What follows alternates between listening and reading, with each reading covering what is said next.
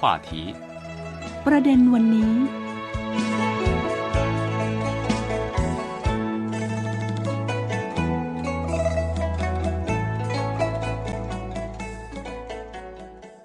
สวัสดีค่ะ ขอต้อนรับท่านผู้ฟังทุกท่านเข้าสู่รายการ ประเด็นวันนี้ ออกอากาศจากสถานีวิทยุ CRI กรุงปักกิ่ง สาธารณรัฐประชาชนจีน วันนี้พบกับดิฉันมณีนาฏอ่อนพันนาค่ะ และเพื่อนคนจีนที่จะมาร่วมพูดคุยกับเราในวันนี้ก็คือ คุณหลินชินเลี่ยงค่ะ สวัสดีค่ะ คุณเหลียงค่ะ สวัสดีครับ คุณมณีนาฏสวัสดีครับ ท่านผู้ฟังทุกท่าน ค่ะ ก็มาคุยกันต่อนะคะ เกี่ยวกับประเด็นของ GDP ของสหรัฐอเมริกาในสายตาของชาวจีนนะคะ ที่ในช่วงกลางปีนี้ค่ะ ก็เตรียมที่จะต้องจับตามองกันอย่างใกล้ชิดนะคะ เพราะว่าตอนนี้อเมริกานั้นก็เตรียมที่จะรายงานตัวเลข ของการเติบโตเศรษฐกิจของอเมริกาในไตรมาสที่ 2 ของปีนี้ด้วยนะคะท่ามกลางการจับตาของทั่วโลกรวมไปถึงนักลงทุนนะคะว่า อเมริกานั้นจะเผชิญกับในเรื่องของภาวะเศรษฐกิจถดถอยหรือไม่นะคะ แล้วก็ในช่วงไตรมาสแรกของปีนี้เองก็จะเป็นอีกตัวอย่างหนึ่งหรือว่าปัจจัยหนึ่งที่จะทำให้หลาย ๆ คนรวมไปถึงนักลงทุนและนักเศรษฐศาสตร์นั้นเตรียมที่จะคาดการณ์ถึงแนวโน้มเศรษฐกิจของอเมริกาในช่วงไตรมาสที่ 2 และไตรมาสที่ 3 ของปีนี้ด้วยนะคะ ครั้งที่แล้วเราคุยกันในเรื่องของอสังหาริมทรัพย์ที่อยู่อาศัยรวมไปถึงอาหารการกินของอเมริกา ครั้งนี้ไปดูในเรื่องของการแต่งกายกันบ้างค่ะ ที่ทางผู้เขียนท่านหนึ่งได้เล่าหลังจากที่เขาเดินทางไปที่อเมริกา แล้วก็มีข้อสงสัยหลาย ๆ อย่าง เกี่ยวกับในเรื่องของ GDP อเมริกาด้วยใช่ไหมคะ ใช่ครับ เอ่อเขาบอกว่าเอ่อเมื่อเดินตามถนนหนทางอ่าในสหรัฐอเมริกาจะพบว่านอกจากเมืองใหญ่บางเมืองแล้วเอ่อชาวอเมริกันส่วนใหญ่ แต่งกายด้วยเสื้อผ้าที่ธรรมดา จะดูไม่ออกว่า GDP เฉลี่ยต่อคนของสหรัฐอเมริกามากกว่าจีนเกือบ 6 เท่าครับอ่าแต่ว่าปี 2021 ยอดจำหน่ายอ่ารถยนต์ทั่วโลกคือ 81 ล้านคันครับค่ะในจำนวนนี้เป็นยอดจำหน่ายในจีนกว่า 26 ล้านคันค่ะที่เป็นประมาณร้อยละ 30 ของโลก สหรัฐอเมริกา 15 ล้านคัน สหภาพยุโรป 9.7 ล้านคัน จะเห็นว่ายอดรวมของสหรัฐอเมริกากับยุโรปยังน้อยกว่าจีนเลยครับ ค่ะอ่าปี 2021 ยอดจำหน่ายรถหรูทั่วโลกคือ BMW 2.21 ล้านคันอ่า Benz 2.05 ล้านคัน Audi 1.68 ล้านคัน ในจำนวนดังกล่าว ส่วนที่จำหน่ายในจีน BMW จำนวนเปอร์เซ็นต์สี่หมื่นคัน Benz เจ็ดแสนห้าหมื่นคันค่ะ Audi เจ็ดแสนคัน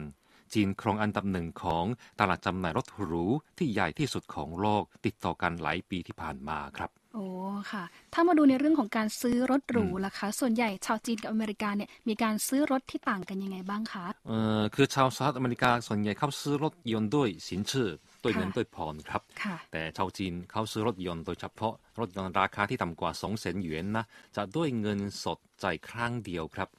เอ่อโดยเลยเขาถามว่าจึงผมมีข้อสงสัยว่าชาวอเมริกันเอาเงินไปใช้อะไรบ้างมาครับ ค่ะ อันนี้ก็เป็นข้อสงสัยจากทางผู้โพสต์ด้วยนะคะเอ่อสำหรับทางหลวงของค่ะสหรัฐอเมริกาเอ่อผมก็บอกว่าระดับพอใช้ได้เท่านั้นครับ ดูไม่สมชื่อที่ว่าเป็นประเทศเศรษฐกิจใหญ่อันดับหนึ่งของโลก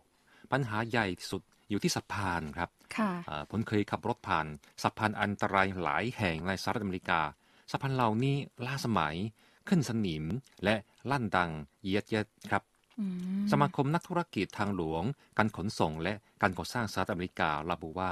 ทั่วประเทศสหรัฐมีสะพานที่มีปัญหาโครงสร้างกว่า 56,000 แห่งครับค่ะแต่ละปีมีรถยนต์ 185 ล้านคันวิ่งผ่านสะพานเหล่านี้เลยครับ โอ้ ค่ะ ถ้าบอกว่าสะพานทางหลวงของสหรัฐอเมริกาสู้จีนไม่ได้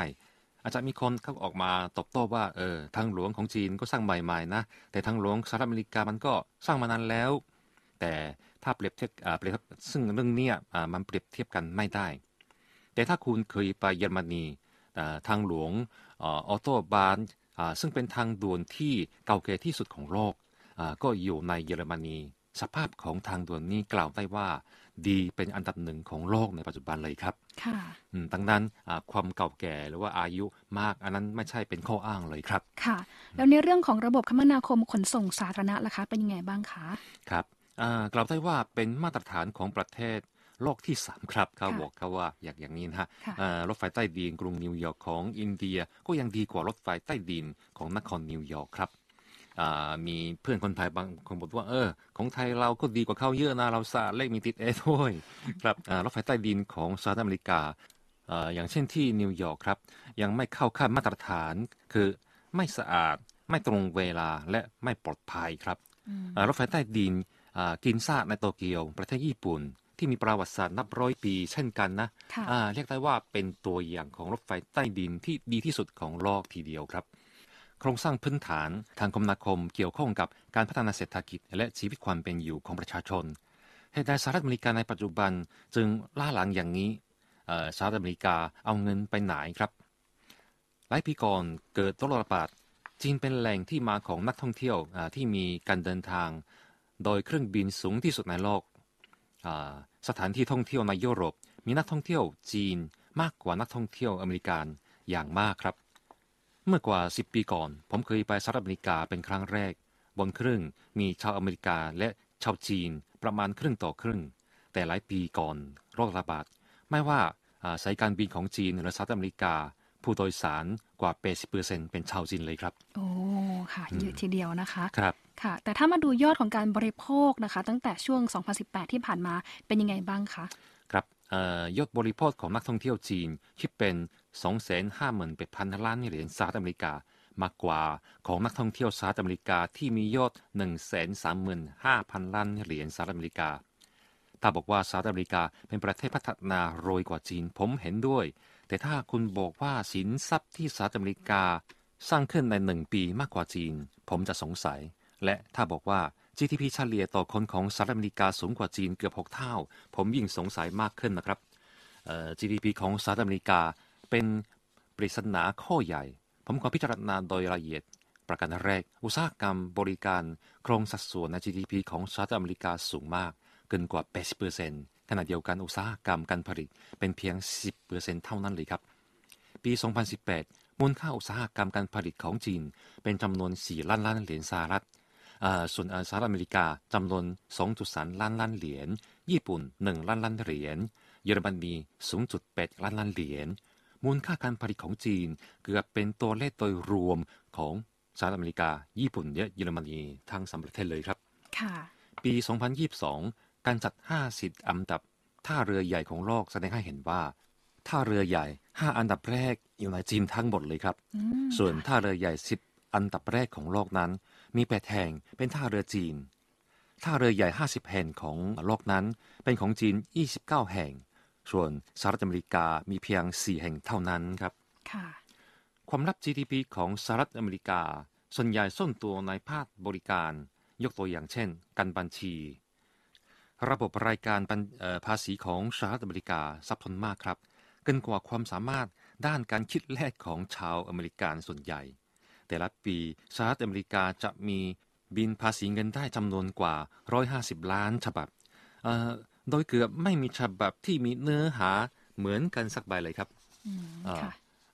ตามแนวคิดของชาวจีน ถ้าการรายงานภาษีมีปัญหา ก็กดฮอตไลน์หนึ่งสองสามสี่ห้าที่เป็นสายด่วนกิจการบริหารของรัฐบาลก็ได้แล้ว แต่ในสหรัฐอเมริกา การโทรให้ติดฮอตไลน์ของหน่วยงานสภากรของรัฐต่างๆ นั้นเป็นเรื่องที่ยากมากยากพอๆกับ การขึ้นสวรรค์เลยครับ ผมเคยลงทอเบอร์กรมสรรพากรรัฐเทนเนสซีต้องรอครึ่งชั่วโมง แล้วมีผู้รับสายที่พูดภาษาอังกฤษสำเนียงสเปน อ่านข้อกำหนดเหมือนอัดเสียงล่วงหน้า ไม่มีส่วนช่วยแก้ปัญหาสักนิดเลยครับระบบสรรพากรที่ซับซ้อนทำให้สหรัฐอเมริกา มีทีมงานนักบัญชีที่ใช้บุคลากรมหาศาล สถิติจากสมาคมนักบัญชีจดทะเบียนของสหรัฐอเมริกาหรือ AICPA แสดงให้เห็นว่า จนถึงเดือนกันยายนปี 2020 สหรัฐอเมริกามีนักบัญชีจำนวน 650,000 คน รายได้เฉลี่ยต่อคนต่อปีคือ 79,000 เหรียญครับ สูงกว่ารายได้เฉลี่ยของชาวอเมริกันทั่วไปประมาณ 50%ส่วนในจีนจนถึงเดือนกันยายนปี 2020 มีนักบัญชีจำนวน 18,000 คนเท่านั้น ประชากรจีนมากกว่าสหรัฐอเมริกา 4.3 เท่า แต่จำนวนนักบัญชีน้อยกว่า 6 เท่าเลยครับก็เป็นอีกหนึ่งข้อมูลนะคะที่น่าสนใจนะคะกรณีของ GDP ของอเมริกา ในมุมมองสายตาของชาวจีนค่ะ และในช่วงนี้ต้องหมดเวลาแล้วนะคะ ขอบพระคุณที่ติดตามรับฟังนะคะ เราสองคนต้องลาท่านผู้ฟังทุกท่านไปก่อนค่ะ สวัสดีค่ะ สวัสดีครับ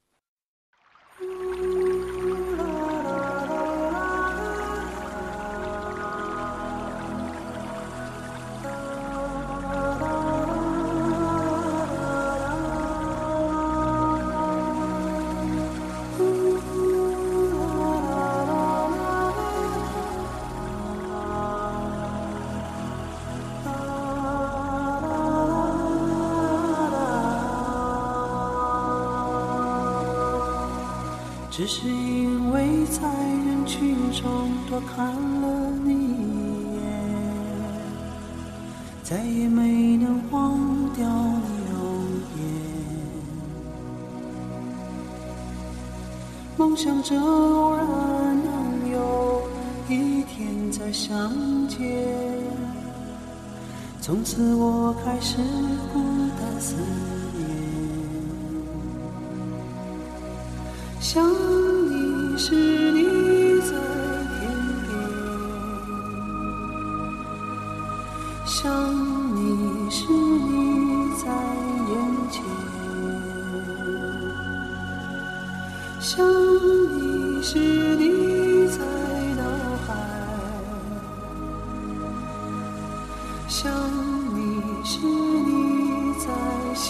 心田。你相信我们前世有缘，今生的爱情故事不会再改变。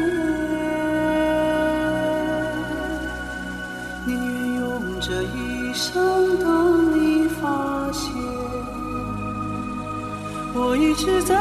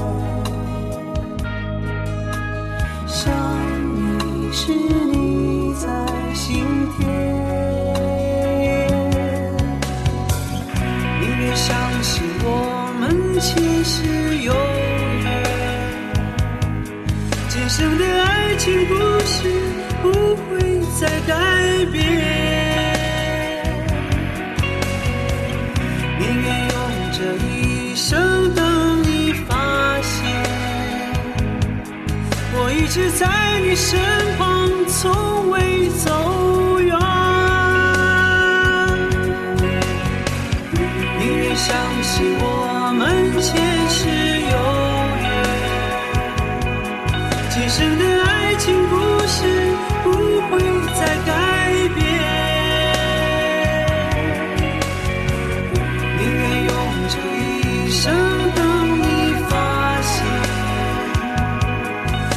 直在你身旁，从未走远，只是因为在人群中多看了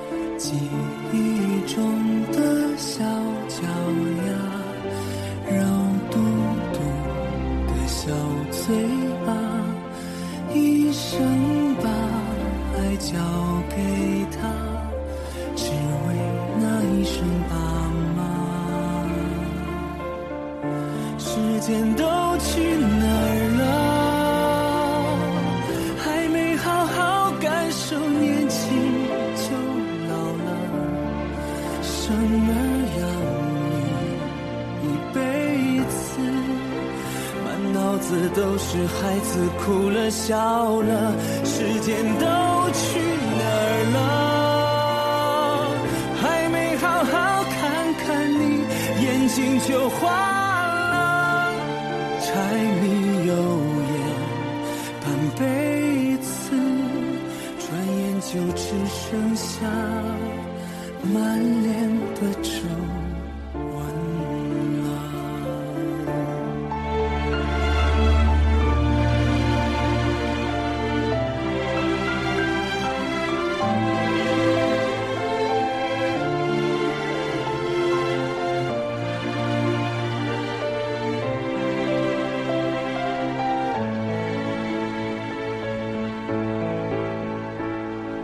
记忆中的小脚丫，肉嘟嘟的小嘴巴，一生把爱交给他，只为那一声爸妈。时间都